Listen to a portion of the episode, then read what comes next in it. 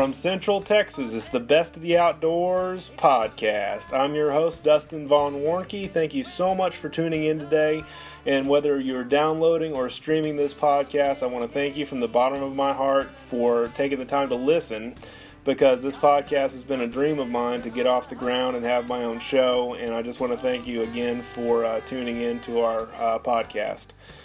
Today we're going to go back to 2013, almost 2 years ago from the time I'm recording this intro, and we're going to listen to a podcast that I did with Randy McMillan from the Mac and Prowler TV show on predator hunting. And the cool thing about this particular podcast is it really wasn't a podcast. It was done for the Hunting Channel Online, which is a web TV platform that has an audio platform in it called Interviews with the Masters. And that's what I originally designated this podcast for, was for that. And it really wasn't even much of a podcast. It was just an audio file of a conversation that I had with Mac. And we had a lot of fun doing this. I really thought it would be great to put on this new format of this show, because it's a great podcast for predator hunting. And if you're just learning how to do predator hunting, if you want to learn more about how to do predator hunting, even if you're an advanced predator hunter, you should learn something from this podcast. You should take something away from it. And I'm really excited about having the chance to share that with you. Here's my interview with Randy McMillan from the Mac and Prowler TV show. I hope you enjoy.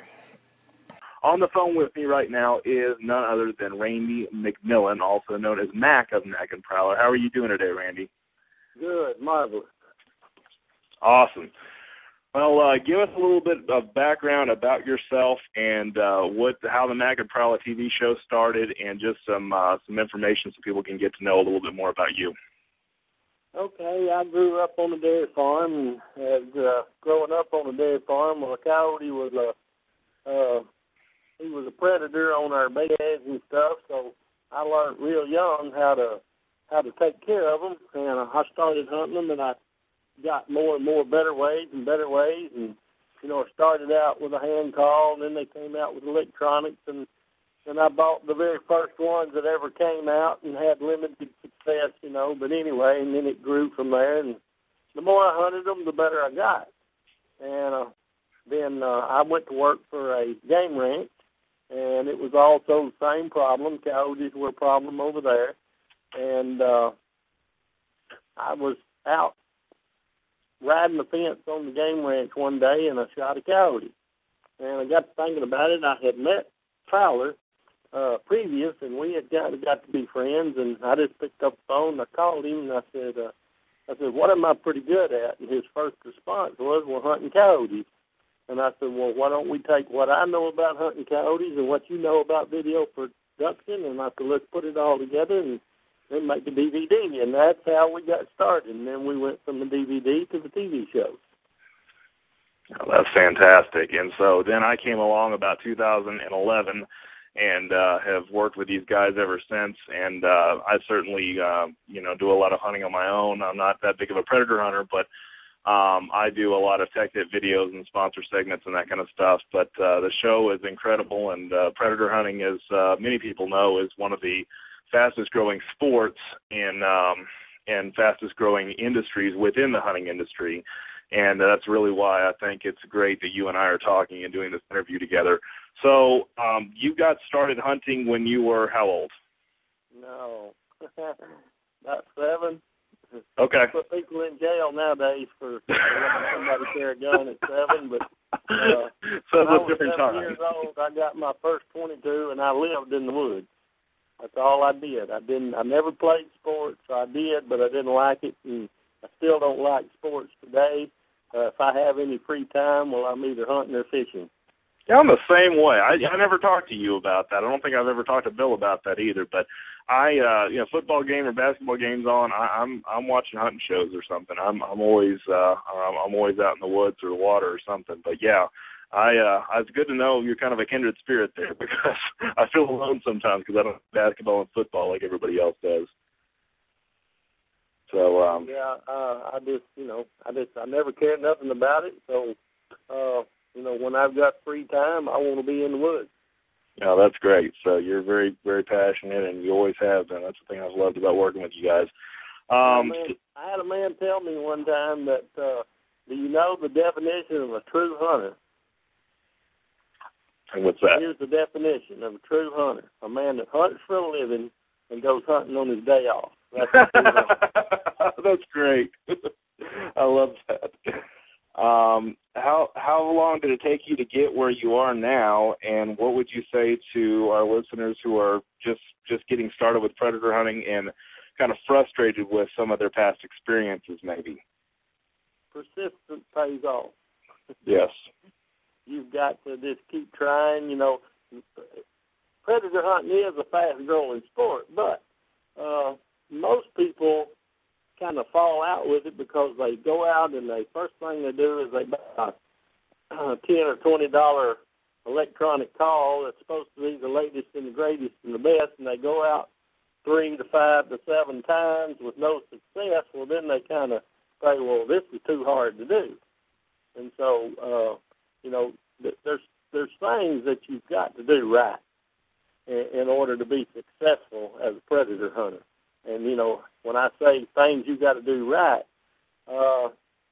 you know, yeah, you might kill one doing some of the things I'm going to tell you not to do, but you're not going to be consistent with it, like riding up on your four-wheeler and killing it and parking and start calling right there. That's, you know, that's not the way to be successful. Cheap calls with bad sounds is not the way to be successful. I mean, you know, you're dealing with a predator that makes his living knowing what he's doing. Yes. And he's easy to fool sometimes, but now if he's been bit a time or two by something like that, he gets smart fast. And all you've done, as you've said before, all you've done is made a smarter coyote. Right, right. And smart coyotes are tough. And your main... You know, and that's one of the things that's kind of, you know, the old-timers in this industry, yeah, we want people to go out and learn how to do this and everything, yeah. But the people that are not doing it right are kind of, they cause frustration with us because they make the coyotes harder to call. Yes, and part of what we do on our show with the coyote and the predator, you know, part of the hunting show, and Mac and Prowler are certainly a lot more than just coyote and predator hunting. We do bow fishing, we do bass fishing, we do, you know, hog and deer hunts and everything else. But, you know, just to let our listeners know, you know, part of what we do as part of our show is educate and entertain and try to teach the right way to do it. Isn't that right? Right, absolutely. We want to take what we know and try to pass it on to the people that don't know so that they can have an enjoyable experience in the outdoors. Absolutely, and there's so many different coyote hunting shows and everything out there, but, you know, the videos that you'll watch on Hunting Channel Online and then, you know, quite a few of our videos that we have on our own website, you know, we go through to educate and entertain. I mean, that's something that Mac and Prowler have always been about is really teaching you, not just showing off how good of a shot or whatever we are, that we can kill a coyote at 300 yards, but, you know, the process of it, what ammo we use, what calls we use, you know, just the whole roundabout experience of coyote hunting. And so your main thing, when we were talking about predator hunting, there's obviously so many different types of, you know, from bears to mountain lions, that kind of stuff. Your main expertise is what? Coyotes and bobcats. Coyotes and bobcats. Very good. Because that's what we have in our area mostly. Right. Right. We get the occasional, and I live in Central Texas, and Mac here lives in Texarkana or the Northeast Texas area, and is a full-time hunting ranch guide now. And so obviously you run into coyotes, you know, on a daily basis, I'm sure, in your hunting ranch, right? Yeah. So you definitely have plenty of experience. And this is a master coyote hunting, you know, guy I'm talking to here. He is incredible. I have seen him calling coyotes when it just, you know, it just doesn't appear, you know, that there'd ever be one in the area. I mean, this man knows what he's doing, so it's a pleasure. When people watch our show, if they'll pay attention, a lot of times or something like that, we don't have to be the star of the show. Right. That's not what we're into this far, is to get up there and look good and you know, put on the show. You know, we're putting on a show, but we're putting on an educational show, not a show about ourselves. Yes, Yes, it's not self-glorifying, and nothing that I do is, you know, the same deal. Is when I hear, you know, some of the viewers of my videos and our videos, you know, between all of us, you know, say, hey, that really helped me. I mean, that's the biggest pat on the back I could get. That's better than all the money in the world and fame and everything else, is that I'm helping somebody else out there. So that's one thing.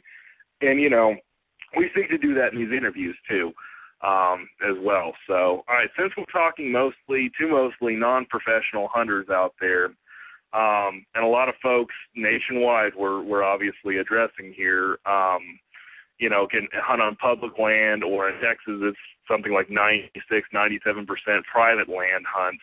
How do you deal with safety, with landowners, with public land and that kind of stuff when you're scouting out a place to hunt? Okay, if you're on private, you know, where there's a lot of private land like we are, right. The first thing you've got to do is get permission from the landowner.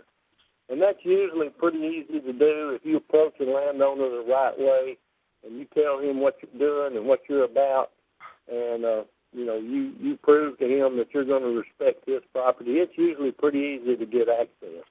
Now, on public land, you know, most of the time on public land, whenever the coyote hunting is real successful time of year, there's not a lot of hunting on public land.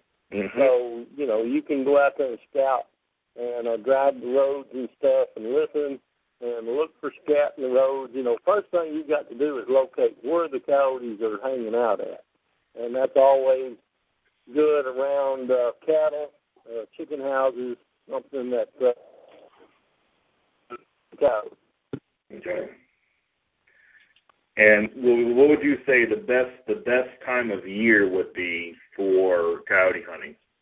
The best time of year, you know, but you run into some problems during the deer hunting season and that stuff. But we generally start hunting in about September, and we hunt through March. You know, there's some people in places that hunt year-round. But when it gets 100 degrees out here where we're at, well, you know, I don't care much about being out there chasing the coyotes. So I'll kind of leave them alone. I'll kind of leave them alone during the hot summer. But now the first cool spell we have in September, we'll be out there after them, because you've got a lot of young dogs that are uneducated, and they're relatively easier to call. Okay. That's good. And so, as I've mentioned before in my videos, you know, having a good relationship with your local game warden, have a good relationship with the landowners and the landowners around your landowners, I think, is good in case you've got to, you know. What a lot of people don't understand is when they think about predator hunting, the first thing that comes into their mind is night hunting. Yes. And we do very little night hunting. Most of our hunting is done during the day. That's a very good point. And we'll be out there early. You know, we'll be out there at the break of daylight and go into a place real quietly, get set up. You know, wait on it to get light enough that we can run the camera, and then we start calling, and we've had coyotes come in within seconds after we turned on the call. Yeah, that's great. And let's talk real quick about some products that we like to use as far as, you know, mouth calls versus electronic calls. You and I talked about this when we kind of did the pre-planning of this interview. And then I also want to plug a couple of our sponsors while we're at it. So go ahead and talk about some of the tools of the trade. Some of the tools of the trade. Well, you know, the good thing about this is you don't have to spend $500 to go call in a coyote. Yes. You can go anywhere and buy $5 to $10 to $20 mouth call. Learn how to blow it to make it sound like something dying. And, you know, you can be successful calling in coyotes that way. But what you got to remember, the difference in calling in a coyote with a mouth call and using electronic, when you're using a mouth call, that coyote is going to pinpoint exactly where you're at. Or if you're using electronic, you can set the electronic out 25, 30, 50, 75 yards from you, and the coyote will focus on that and not on you. So, you know, but when you go to electronic, quality is just like the old saying goes, you get what you pay for. Right. And the better sound quality you've got, then the better off you are. And right now we're using a call called GameTrax, and the sound quality on it by far top of the line. And that's spelled, what is it, G-A-M-E-T-R-A-K-S, right? Yeah. If people want to look that up. And that's developed by a guy that consults with us and is phenomenal at developing electronic products like this. But GameTrax, you can look them up on the Google search or GameTrax.com. Just leave the C out of tracks. So, yeah, that's good. So as far as mouth calls, tell us real quick about you know, some good ones on the market, but also, you know, the M&P series, which are the calls that you make out of several different, you know. I make predator calls out of deer antler, exotic woods, rifle, just about anything can be get a hole in it. Well, I can make a call out of it. Yeah, rifle brass. I mean, I'm blown away at some of this stuff, and these are great sounding calls. If anybody's interested in getting one of these, they are available through macandprowler.com, through our website, or another alternate address for our website is predatorhuntingtvshow.com, but you can get some M&P series calls made by Randy McMillan himself. Right, or, you know, if they're in the Northeast Texas area up around DeKalb, well, I've got them at my archery shop, Backwoods Archery. Yes, we got to plug that one, too. And for night hunting, so, I mean, basically, you know, one of the things we talked about before, for night hunting, you know, there are a lot of different hunting lights out there. Several different big names have had one out there. And one thing that we really like, there's two different products out there. There's a good long-range 250, 300-yard light called the VRL 1 by RomanLights.com. It's carried at Cabela's right now. Randy also usually stocks these at a shop locally there, and you can see them on our website as well. And then the VRL X, which is new, and I just talked about this in the bow fishing interview I did earlier today with Marty McIntyre. That's set up for a bow. That can be set up for a rifle. It can be set up as a general navigation light. It's a little bit smaller than the VRL one, but it is an incredible tool for Yes, both of them are very high internal components. You know, I put the VRL1 especially through all kinds of torture tests and dropped it. And I've got a, you know, almost 4-year-old boy, and he's always dropping my flashlights and always wanted to play with them. So, you know, it's always a challenge to try to keep equipment and stuff like that around here in good shape. And these lights have been through it all and are phenomenal and get really phenomenal range. Best colors for night hunting lights, by the way. Well, you know, things like, you know, I've been doing this a long time, and back when we used to use the old cue beam and stuff, if you had a coyote coming in and you hit him with a light, well, he turned his head and he was gone. Yeah. But the new LED lights, even in white, doesn't seem to spook the game as bad as what the old regular bulbs did. But we use on the abundant light, we use a green, and we've had real good luck with the green. And red's fine, and like I said, we just kind of prefer the green for some reason. It's easy to video in, for number one, is the green, and everything kind of stands out real good. And we've got video of cats and coyotes both that just came right into it, just, you know, and it's a real bright light, but it didn't seem to bother us. That's a good point. And the VRL1 is made with the Cree LED. Actually, I think the VRL X is too, but CREE LED technology, and they are. I've been a pro staff for RomanLights.com for a while, and I've absolutely Mac and Prowler are both, you know, staff and dealers for RomanLights.com, and I'm telling you, that's that technology can take with the reflector that the light uses and everything else can broadcast that green beam out to 250 yards, the red beam out to about 150 yards. The green spectrum seems to just be a better light spectrum overall, though, and it does not spook game, whether you're hunting hogs or you know, true predators and that kind of stuff. So I at least wanted to do that because everybody thinks that, you know, red is the way to go because red's been on the market, and there's so many lights out there that have red filters and lenses. What you really need is a good, regardless of what light you do buy, an actual colored LED. Do you agree with that? Right, right. You know, we're not talking about filters here. We're talking about actual light. Yeah, the actual colored LED, because the filter just cuts your white light down. You know, when you're filtering a white light, And I used those time, for years before I ever met, the RomanLights.com guys. But, you can get just so much better, a better flashlight out of a colored LED light and mix and match. And, all the lights are interchangeable now between what red or white, and use the same flashlight for anything. Anyway, I just wanted to definitely mention RomanLights.com for that. And so when a coyote, day or night, comes into a call, what's the first thing they're going to do? First thing they're going to do is try to get downwind for you. They're going to try to circle. The wind is your worst enemy when you're hunting coyotes. You've got to try to set up in a position that if there's any way possible to block him from doing that. That means you can put a pond behind you. You can put a creek, anything that can go behind you to keep him from circling to where he's got to come out front first. Well, then that's what you want to try to do because, like I said earlier, the wind is your worst enemy. And you can use some of the best scent killers out there on the market, but still it is hard to fool a coyote's nose. Is that right? Right. You can fool his eyes, you can fool his ears, but you ain't going to fool his nose.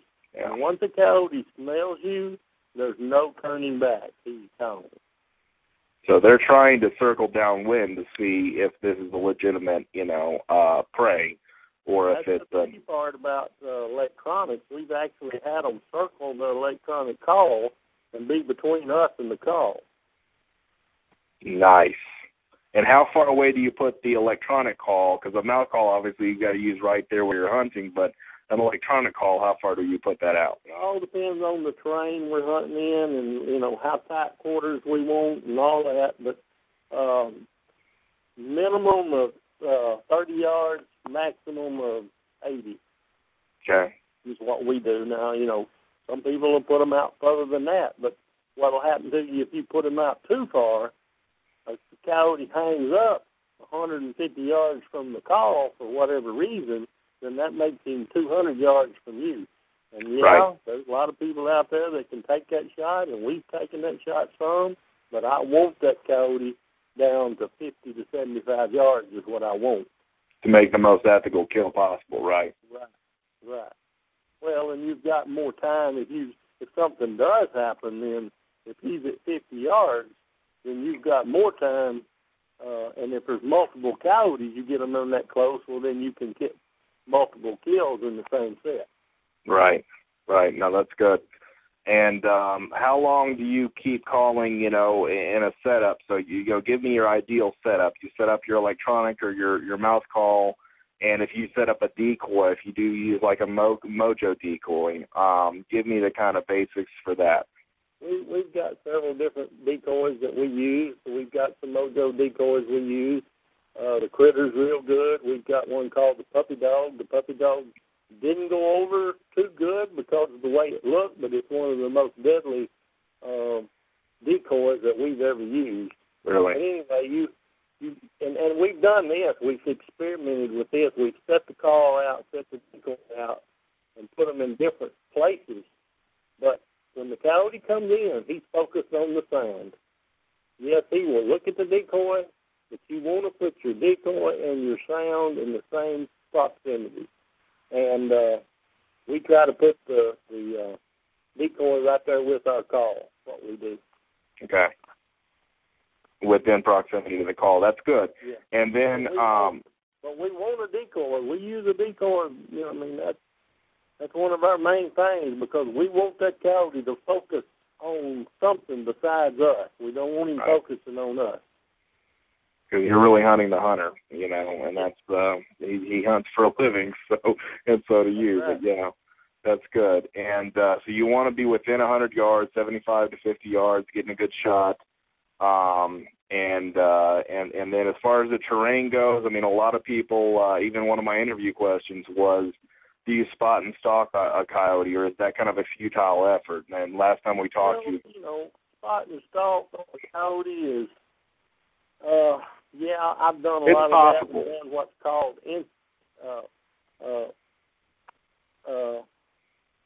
incidental kills, but there's a big difference in that and calling. Okay. Calling is the way I prefer. You know, we've done a lot of hunting around dairy farms and that kind of stuff, and they got cows having calves and stuff, and yeah, we slipped up on them and killed coyotes just for the reason that the farmer, he wanted them gone. You know? Sure. And there's another verse to that story is, a fed coyote is hard to call. Yep, I understand that. He ain't looking for nothing.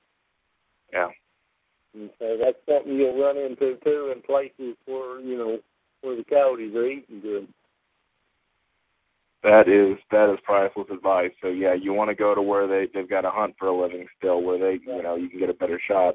And I mean, you know, predator control is so crucial, and in a lot of, you know, farms and ranches like you work with and like you grew up in, and you know, finding a place to hunt predators is not that hard. You just have to ask and certainly make sure, you know, if you've got houses in the background, you hunt away from those. If you've got livestock, that's certainly a good consideration for safety. And I've seen you guys shoot around cows and stuff like that. Y'all make sure that you are well clear of those before you take a shot. I mean, you know, and that's another thing too. And we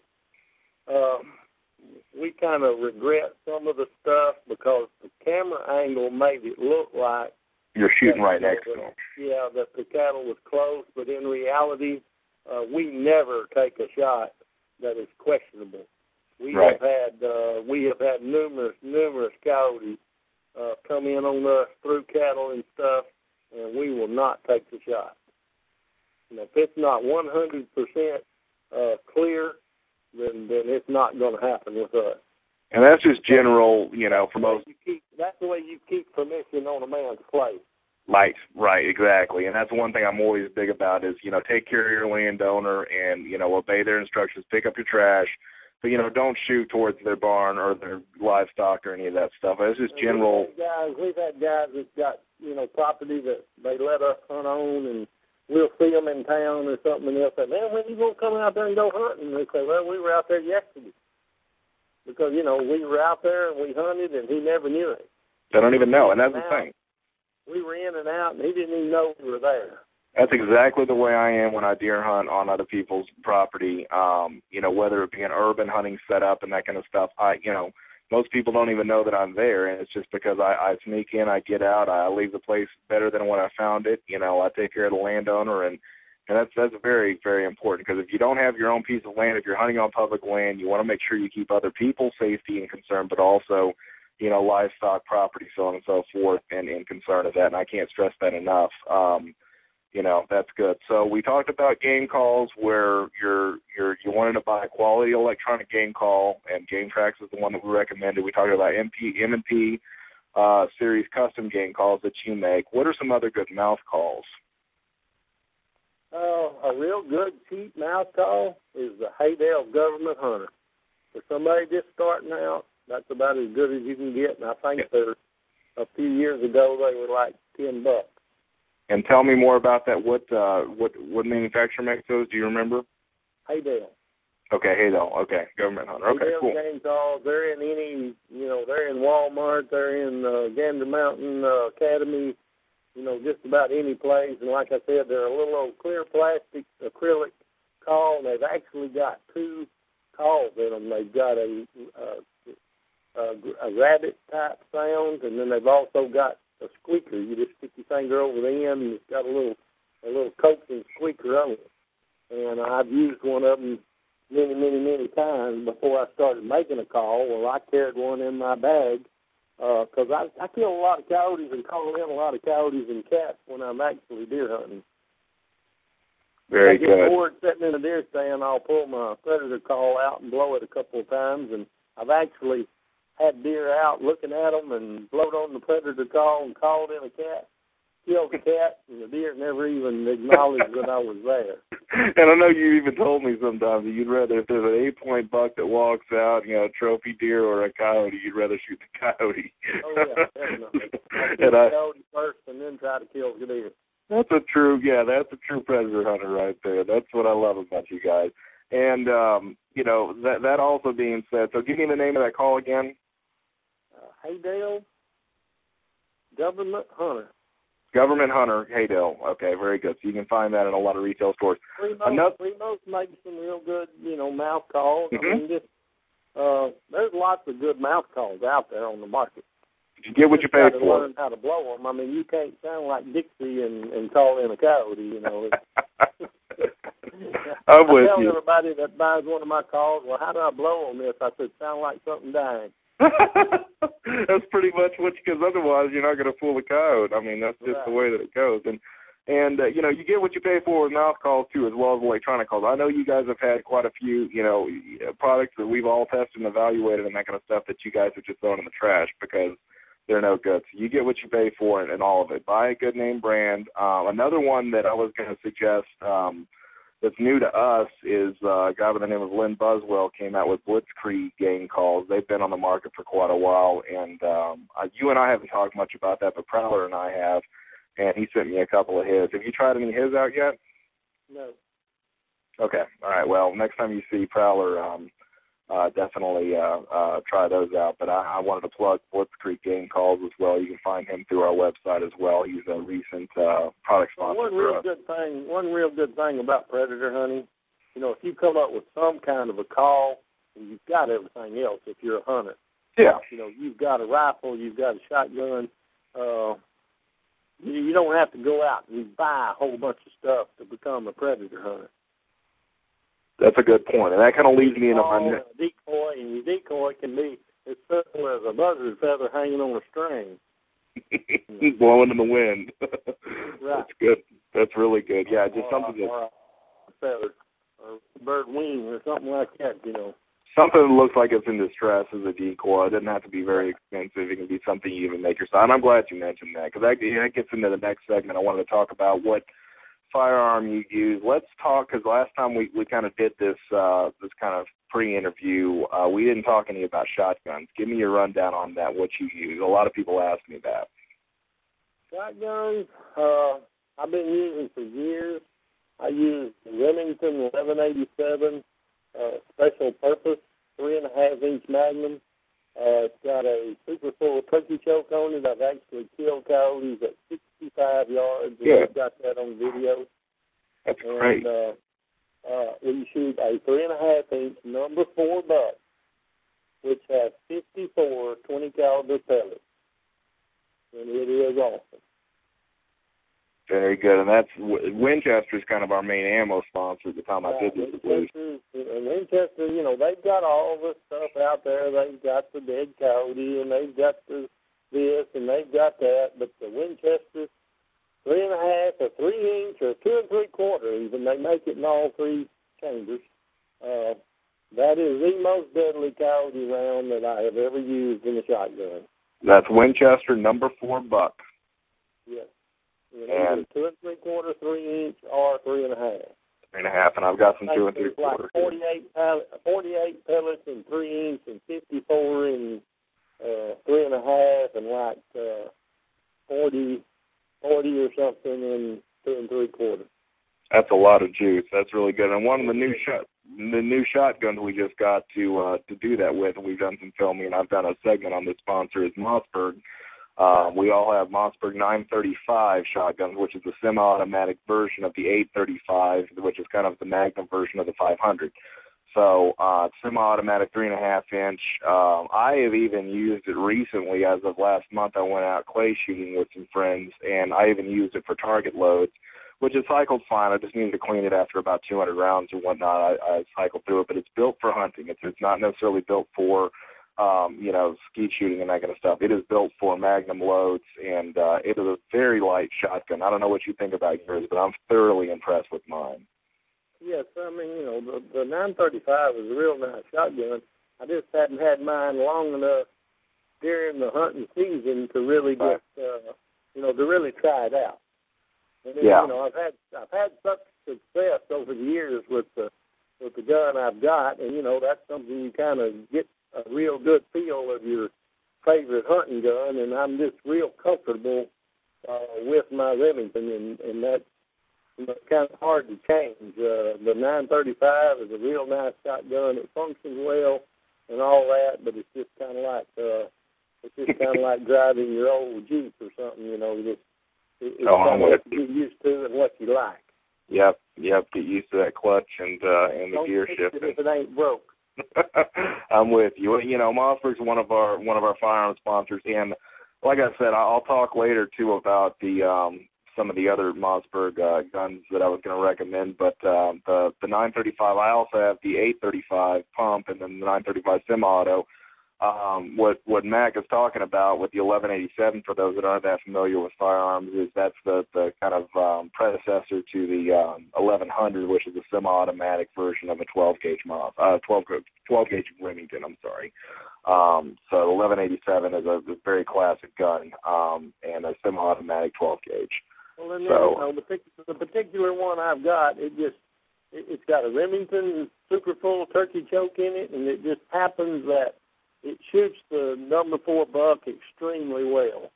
Like I killed a coyote at 64 steps. I killed bobcat at 50-something steps, and just, you know, it's just an awesome combination. That's what you'd recommend, is the super full, like turkey style choke for. But if you watch some of the hunts, and I don't know what it is, but we've seen it several times. My particular setup will have one pellet that it'll throw 10 feet away from the rest of them for some reason. We've seen it on videos in dusty conditions, and one pellet will just run off out there wild. You know. That's interesting. But other than that, it patterns them real well. So A lot of people have asked me, hey, what choke do I use? And I haven't really known the answer to that, because I assume a full choke, but you're suggesting like a turkey choke for buckshot. Yes, that's what I think. Okay. Super full, so that's good. Let's move into rifles. Now, just because my gun shoots it well don't mean that somebody else's don't shoot it well. That's something that you've got to spend a little time and pattern your gun and figure out, you know, you may have to go to a modified choke or something. I mean, you know, it's just that's something I've seen in the Mossberg. You know, they've got the overboard barrel. Well, I'm thinking on that overboard barrel that I'm gonna have to go to a modified choke or something, because when I did shoot it with the super full, it had too many pliers, and I'm thinking what it's doing is letting it spread out and then sucking it back down, and then that's causing a little bit of an issue, and I think with an opener choke, you're still going to get good results, but I don't think with the overboard, I think it's going to be, you're going to have to use a little opener choke. I'm glad you mentioned that before we move into rifles, because the Mossberg, indeed, I think on all of their the Magnum guns, at least the 835 and the 935 that run 3.5-inch Magnum, you know, down to 2 3/4, they are all overboard to 10 gauge, and then they shrink back down when they hit the choke tube. So that being said, in fact, the AccuMag chokes that Mossberg use are overboard as well, from what I understand. So they have, they're built for the overboard, and so that's a very good. So you're gonna probably move with a little wider choke or more open choke than for the Mossberg. That is very good information. I'm glad to share that. It's just like ammo in a rifle, you know, just because one ammo is real good, it may not shoot in a particular rifle, or vice versa. You know, it's something that you got to play with and figure out, you know, what is the best. Yes, absolutely. That is good. And let's talk real quick, moving to rifles real quick. I know one thing we've always said, and I think even said earlier in this interview, is use what you have. If you're set up for deer hunting, you don't need a whole lot more than a game call and maybe a decoil. For decoy setup for a coyote hunt. You are more of a fan of the larger calibers, though, unlike most predator hunters that like 223. Explain why. Right. Well, you know, when you're in the business, you want a quick, clean kill. In other words, you want that animal to drop when you're filming him, and if he needs to drop right there, we can't use footage of one kicking around and running and dying, you know, 30 minutes later. So I like the bigger guns. Even though I hunt coyotes and I kind of despise them and everything. I still got a deep respect for them, and when I shoot one, I want him to die quick. Very good. Very good. I like the bigger calibers. Probably my favorite all around is the AR-style 308. You know, that's my favorite. Like the AR-10. Right now, we're shooting Olympic Arms and a 25 WSSM. And I'm really liking it. It's big enough. You know, the 25 WSSM is equal ballistics to a 25-06. Right. And, so I'm really liking it, but I hadn't been shooting it long enough to really fall in love with it. Yes, but it's been around. And see, Olympic Arms is, I think, the first, maybe only AR manufacturer that has chambered a very good all-around, 25-06 light cartridge inside of a AR platform, and they take the special magazine and the special mag. Well, it's a special gun dedicated for that. But another innovation, they run 300 Blackout or 223. They've got carbine style pistol, AR pistols, and 9mm, and so on and so forth. But the 25 WSSM, as Mac just said, is very ballistically equivalent to a full size 25-06. Which is going to neck down 30-06. But what they've also done is come out with the believe it's called the 300 OSSM. And I wrote an article about a year ago this month on the innovations of the Olympic Arms firearms. But that shoots something that's equivalent to something between a 30-06 and a 300 Win Mag out of an AR platform. Out of an AR-15 platform. Yes, AR-15. Yeah, that's right. So you're talking about shooting something like a 25-06 out of an AR-15 platform. This is even stepping it up some more. They call it a UMAR, and you can buy the UMAR lower, and you can put any upper on it. Yes. But you've got to have the lower in order to use the 25 WSSM and the 300 OSSM, and they didn't make it in 22-250. Yes, that's the other thing I was going to say. You got to have the UMAR lower. Right. But then once you get that lower, then you can put any upper on it. You can put a standard 223, any brand, any configuration. I mean, it don't matter. It's like playing adult Legos. Even down to the pistol cartridges, 40 calibers and 10mm and 45s. Yeah, it's like playing adult Legos. I love it, and that's... It's really an innovative company. So if you've not checked out Olympic Arms, they're one of our sponsors as well. You can see them on the Mac and Prowler webpage, and they have really done some innovative things. But that's why I wrote an article for them, is I was really blown away at the innovations of the 25 WSSM and the 300 OSSM, which are, super short Winchester-style cartridges. The OSSM is their own invention, and I think it's just awesome. So so you like bigger calibers. When you're moving into rifles, as I said, I'd mention here later in the interview, something that's really caught my eye with, and I showed you this one at SHOT Show this year, I think, Mac, the Mossberg MVP, and that's a 223 that accepts AR-15 magazines, but is it's a bolt action. So even if the assault weapons ban and all this other stuff, with the politics going on when I recorded this interview happened, and AR-15s are obsolete or banned or for whatever reason, you can still use that in a hunting situation. Use AR mags inside of a bolt action rifle. And as far as fast throw bolt, prairie dog hunting all the way to coyotes, I think it's a pretty neat modular platform for a bolt action rifle. And the other thing is, I believe the last thing I read is that the MVP is going to be chambered in 308 next as well. So stay tuned for that. But Mossberg's one of our other firearm sponsors, along with Olympic Arms, and wanted to definitely promote both of those and the kind of guns that we use. I personally am a 30 caliber guy. When it comes to any kind of hunting I do, I hunt with a Mosin Nagant 7.62x54 rim. I got a 270, which is a little different from 30 caliber, but not by much. I started this whole thing about 6-7 years ago. My rifle of choice was a Ruger 7mm Magnum. Mm-hmm. I didn't have many run-offs. That's I was going to say. That's plenty of gun. You know, the only other gun that I use is the 308. Too much gun. Yeah, and I mean you're hunting. There's no such thing as too much gun. You're going to have your guys that are listening to this though that are sitting there thinking, you know, well, what about, you know, what if you're trying to sell the pelts and stuff like that? But that's a totally different ball game when you're talking about pelt hunting. You don't want, to tear a big hole in the pelt if you're trying to sell the pelt. But here in Northeast Texas, where we're at, the pelts are really not worth anything. You know, it don't get cold enough, and they're just not worth nothing here. So our main focus on hunting is the depredation on cattle, chicken houses, and that kind of thing. And that's the thing, is it's not about keeping the coyote for any value after that. It's just simply a predatory control. The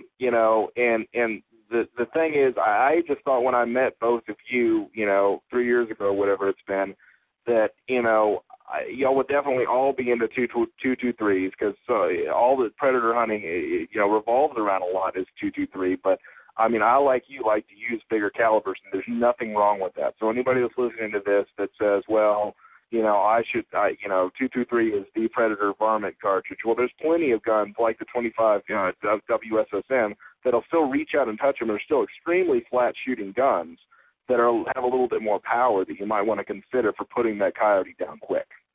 And if you'll look at the ballistics on the 223, and I've got 223s. I've got one I carry every day, and I shot coyotes with it. I shot hogs with it.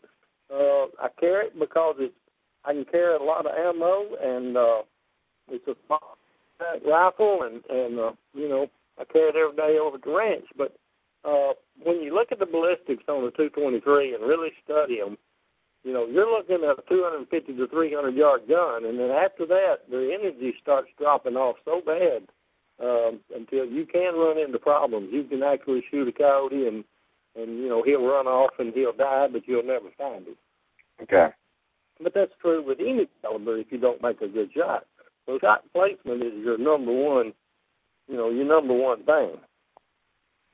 That's crucial too, and I mean sometimes you're dealing with running shots with predator hunting. Sometimes you're not hunting in most ideal situations, but that's part of the challenge of predator hunting, and why I think it is one of the most the fastest growing.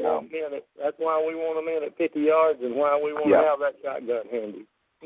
That's not a bad idea either. And another thing I wanted to plug that I didn't talk about with you before is having a good bipod or monopod. That's something I use when I'm crossbow hunting or rifle hunting if I'm in an offhand position where I'm not on the rest or anything. And most of the time if you're out in the middle of the field with your back against the tree, you're not going to be in that situation. Yeah, we set in some like little turkey hunting stools most of the time. And if I forget my bipod or something like that, I cut me a stick because I can't sit there and hold that gun steady enough to make a real good clean shot just free-handed. I'm not that good. I never have been. I've always relied on some type of aid. And they're not that hard. They're not expensive to buy. A good monopod. I mean, you can even get a short one like I've got. I even put my camera on it some of the time. In fact, I've got it mounted up right now for where I'm going this week. And I use the polecat. Okay, you use a polecat. I use Stoney Point, which is by the folks I think that make Bushnell. I think it's a parent company of. What Stoney Point is make the polecat. Yeah, they make the polecat. Okay, cool. So I just got a generic Stoney Point. Bipod. It's an adjustable bipod. And do you have one that's like for standing, or is yours for sitting too, for like kneeling or? It's for shooting. It's just a two-legged.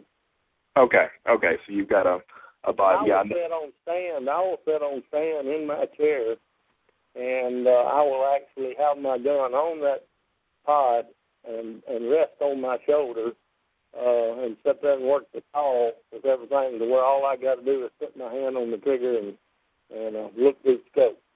That is good. So it's very comfortable. I've been turkey hunting like that before. I've been crossbow hunting for deer like that before where it's very little, that monopod or bipod or whatever you use, and they even make the fully adjustable ones that you can go from standing to kneeling. with a little trigger prod. I think Primos makes that one. And, you know, but you can sit there in shooting position, like what Mac's talking about, ready to go, you know, and not having to worry about it. The next thing that you're going to find on the coyote besides his nose is movement. He's going to pick up on movement. You'll think that he's out there and focused on something else, and you go to moving around, and he's fixing to lock in on you quick. He's pinning you down because they've got great long distance vision. Right. And they're real keen to movement, and so that's why I sit there, you know, with my gun on the ready position, up on my shoulder, to where I can just minimal move and be on top. Very good. And another question I guess I've got for you is, that all being said, so we talked about the coyote's nose, we talked about, you know, movement. What kind of camo? What kind of camo? Right now, we've been using this for about, I don't know, 4 or 5 years now. We use the M2D. It's made 2DC. And it does just that. Here where we hunt at in Northeast Texas, wintertime hunting, everything is predominantly brown. And M2D Camo is a brown-yellow kind of a, looks similar to shadow grass, but it's a whole lot smaller line. And we've had extremely good success with it. It's a real good camo in our area, in which M2D Camo is based out of Washington State. He does hunts in Idaho and all over the country, and it's just a good all-around camo because, you know, being a guide over at the ranch, I see this on a daily basis. People will come out there with all of their dark-colored camo, and when they're out there at 100 to 150 yards, guess what? They are a dark blob. Yeah. And the M2D, we have actually... hung it up in a bush or something and got away from it, and it blends in. It blends in better than any camo that I have ever seen. It's just such a big appeal now. It's such a big part of the hunting industry market now is camo and coming out with the newest, all the different camo brands that are out there. I'm really satisfied with M2D. And, again, just for our listeners, that's the letter M, the number 2, and the letter D. Camo, and you can see him at M2DCamo.com. Sparky Sparks is the guy that came up with that, and they can even do dip jobs where they can dip your guns or any kind of other products into. They got some hunting vests and some fishing vests. And, yeah, they got some real nice vests and stuff that we use a lot of too. Yeah, that's right. Y'all sent me one of those. M2D right now. Right now, that's the camo of choice on us. And it blends in so well to your environment. It's just scary because, you know, they even have things on their website, pictures of them being in the snow or being on a field or being in just any kind of terrain and how crazy it blends in compared to the other camo companies out there. So, you know, it's another one of our sponsors, but they, again, we really only hunt with the best. So, you know, that's a big thing there. M2D, as nice as it is for hunting, no, it's not. It's the rest of life, you know. That's designed for it. It's not. Right. It's not designed to look good on you. It's designed to function. Yeah, I noticed that. It's not the most fashionable camo I have, but it certainly is deadly. But it works. Yeah, that's good to know. That's the reason that Mac and Prowler uses it, because it works. If it don't work, we're not using it. And it was the same deal. I mean, you guys have been around longer than I have in this industry, and I mean that's the one thing I love about working with these two guys, with Mac and Prowler both, is because we don't represent stuff that's junk. That's for sure. So anything that we recommend on this interview, you're gonna definitely be happy with what you purchased. So that's very, very important. Okay. I'm happy with it. We want to know it. That's right. And that's important. So, yeah, that's good. So what else would you like to say to folks that are just starting out, that are, maybe have been frustrated before? I know you say persistence is key and patience is key, but what other advice would you like to give? the main advice that I'm going to give everybody is you're not going to kill a coyote sitting in front of TV watching the ball game. You got to get out there and hustle. That ain't going to happen most of the time. Now, yeah, there's going to be some guys say, yeah, I was watching the ball game, one come running out in the yard, and I shot him. But that's, you know, you're not going to call them in and consistently kill them if you're not out in the woods is what I'm trying to get at. Right. You need to get out there and do it. If you've got the time and you're passionate about coyote hunting, then you've got to spend time in the woods, just like any other hunting. You know, big game hunting, deer, elk, whatever. The guys that are successful in it, they're out there every day that they can. And that's what it takes to be successful. And, you know, no matter how good you think you are at any kind of hunting, that animal is going to prove you wrong time and time again. You know, when you think you got it all figured out, guess what? He's going to throw you a curveball like you ain't never seen. Because he has to survive in his environment with you out there trying to take his life. So he's on his toes at all times. And that has just been so amazing to me, to just how a coyote, you know, knows to circle downwind and try to catch to see if there's any, you know, predator hunting him, you know, and how that's just hardwired in them. I've said it for years, and I have no proof because I'm not a scientist and everything, but I think every animal on this planet has a communication of some sort that we don't even know about. Because how many times have you been in a deer blind or whatever, and there'll be 5 or 6 or 7 does out there, and one deer gets something that they don't like, and immediately all of them go on alert. Yeah, it's like a sixth sense or something. That's right. You know, it's a communication that we can't hear, we can't see, we know nothing about. But there's a communication there, some way, form, or fashion.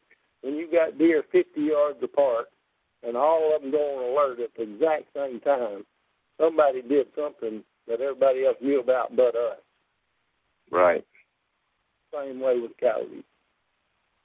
So they're very much a packed animal. So I mean, you know, not a herd animal. I guess pack animal would be the right way to say it. Well, that's something too on coyotes. Now I'll throw this in while we're talking about that. If you set up and you call in a coyote within 5 minutes or 10 minutes or 30 minutes, don't jump up and run out there and go to taking pictures and everything. Sit there and keep calling. We called in as high as 4 and 5 and 6 at a time by not moving. And, I mean, you know, 1 gunshot, 2 gunshots, they don't know what that is. Right. They don't know exactly where it's coming from. And so, you know, my advice is you shoot a coyote, don't quit. Keep calling and just start all over. Just say, well, I'm going to sit here another 30 minutes. And we have actually called in multiple coyotes and never moved, and have dead coyotes laying out there in front of us. And that's something else I forgot to mention on this is how long do you call before you move on to another spot? Minimum of 30 minutes. Minimum of 30 minutes, and then an electronic call is going to keep on blowing, and, I mean, you're going to run that call for the whole time but while you're there. But how about a mouth call? Do you keep on blowing? Yeah, same thing. Okay.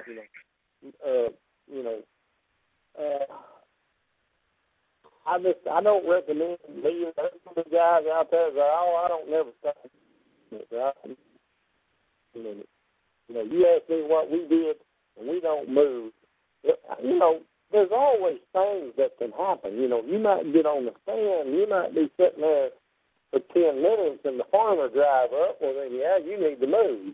But I'm talking about if everything is right and you get into a place right and the wind hadn't changed, stay 30 minutes minimum. And I mean stay 30 minutes and then decide to move and go to packing stuff up and look up, and there was a coyote. There he is. Yeah, it's like calling it up. We'll set that 2 minutes longer, you know. So there's no set rule.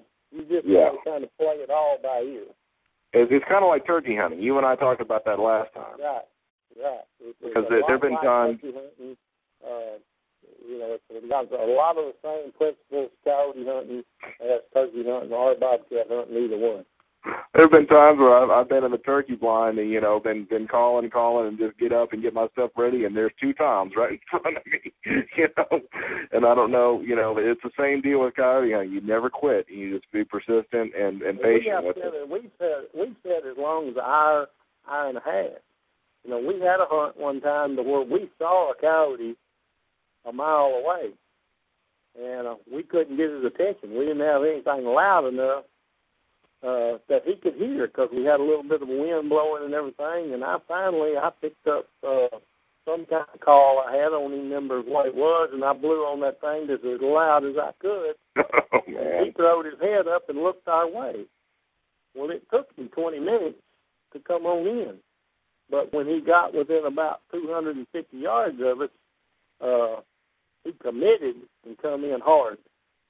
But it took him that long to work his way, and he would stop and smell the ground and walk around, and but then whenever he got to that point, then he committed. But we actually experienced that. We just happened to see the coyote, and he was a mile away. And you had to kind of coax him into your position. Well, once he heard something, he started coming our way to investigate. But he wasn't in no hurry, because in his mindset, he was like, well, it probably won't be there when I get there. So he's taking his time. He didn't have nothing else to do, so, he came to investigate. Oh, this is all great info. You have anything else you'd like to say to our listeners? Just get out there and hunt. It's a real low volume hunt. You're not going to kill a lot, but to me, when I can put my wits against a apex predator like a coyote or a bobcat, they make their living doing this. And when I can outsmart him, then I have accomplished something big. And that's my opinion of the whole thing.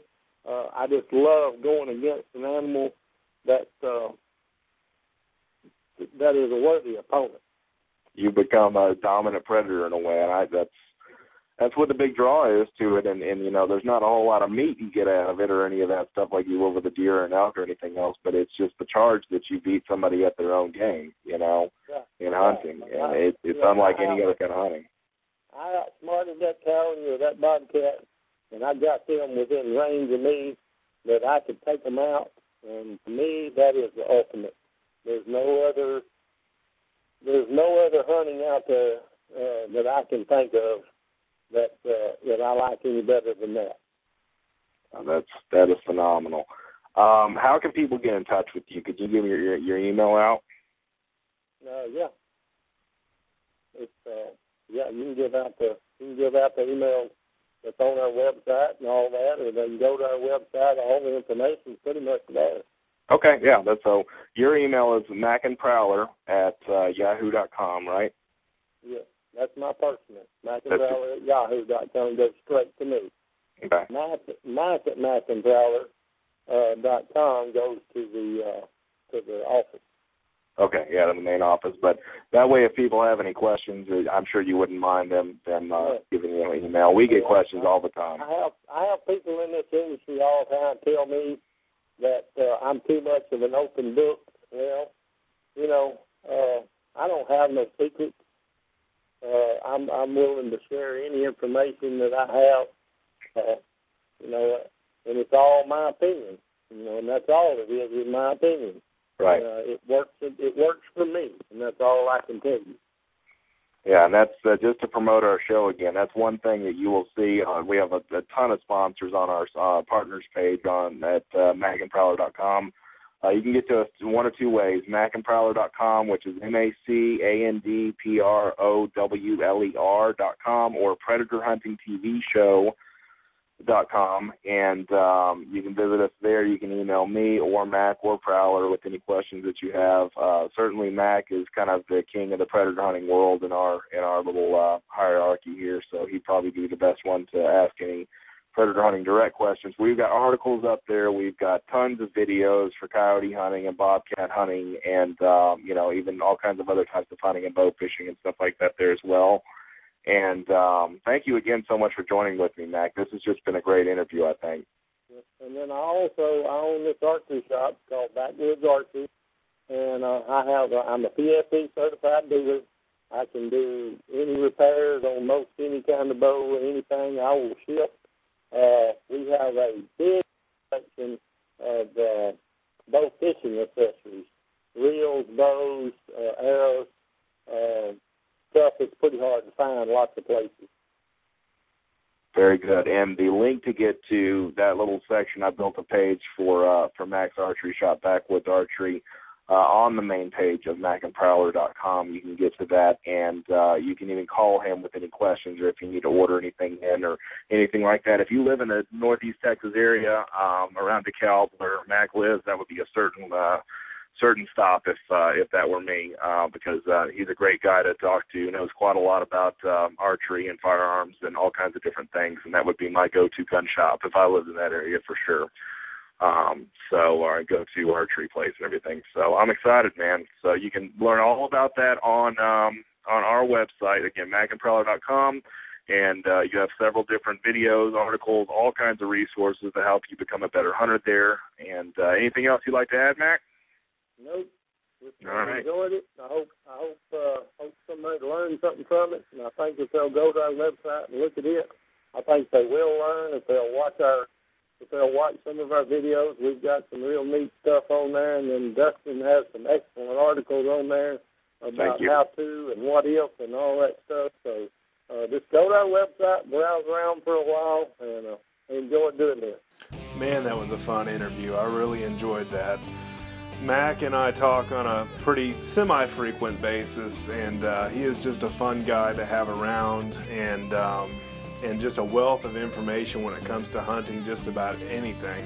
He's also a pretty accomplished bow fisherman and big game hunter and great hunting guy. There's so many good things about working with Mac. If you want to check out some more of the hunts of Mac and Prowlers, check out the website macandprowler.com. It's macandprowler.com or the predatorhuntingtvshow.com, and that'll bring you to some articles that myself and others on our Mac and Prowler team have written, as well as some video content, some podcasts, and all kinds of different content you can download or consume there on the website. Thank you so much again for listening to this show and tuning in and downloading or streaming this podcast. Please tell your friends about it if you like it. We'd love to have some more listeners to the show, and have a wonderful day in the outdoors.